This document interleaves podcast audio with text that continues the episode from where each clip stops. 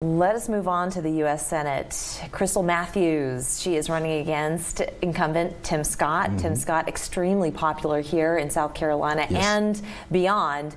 Uh, but Krystle Matthews, she has come under a lot of scrutiny for things that have become publicized. Project Veritas, who released mm -hmm. uh, some some rather disturbing audio of a conversation that she had with an inmate, and another conversation where she was saying some rather disparaging remarks about voters. So, is she? Does she have a, a prayer? I think a lot of people think she doesn't have a snowball's chance.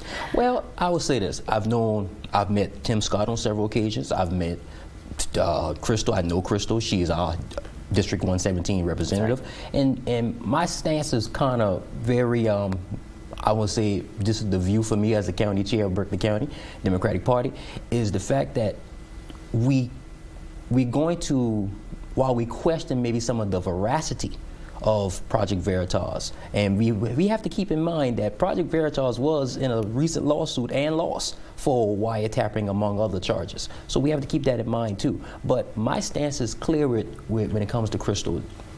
She is the South Carolina Democratic Party nominee.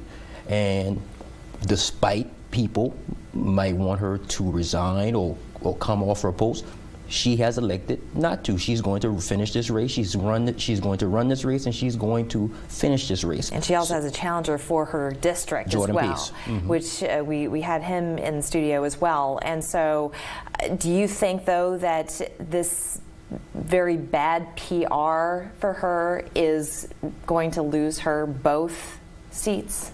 A lot of it is at stake for Krystle um, with the U.S. Senate and the House District seat.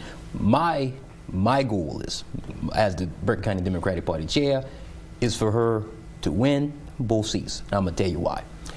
For me, I would rather have a special election than lose the seat altogether.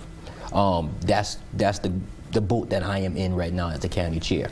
I believe that Krystle will do what it takes for November, and then I think at the end of the day, we're going to have to let the voters decide and be the voice as to what as to what how they feel. Do they want Krystle as the next U.S. Senate candidate, or do they still want Tim Scott in the same way with her 117 seat? Wow. You know, does she want do they want Jordan Pace to be the new person in Columbia, or they still want Representative Matthews? And I, I think, think the voters will decide. And we're going to find out. I want to thank you so much for coming in and talking with us, Mr. Prioleau. Thank you. We're back after this.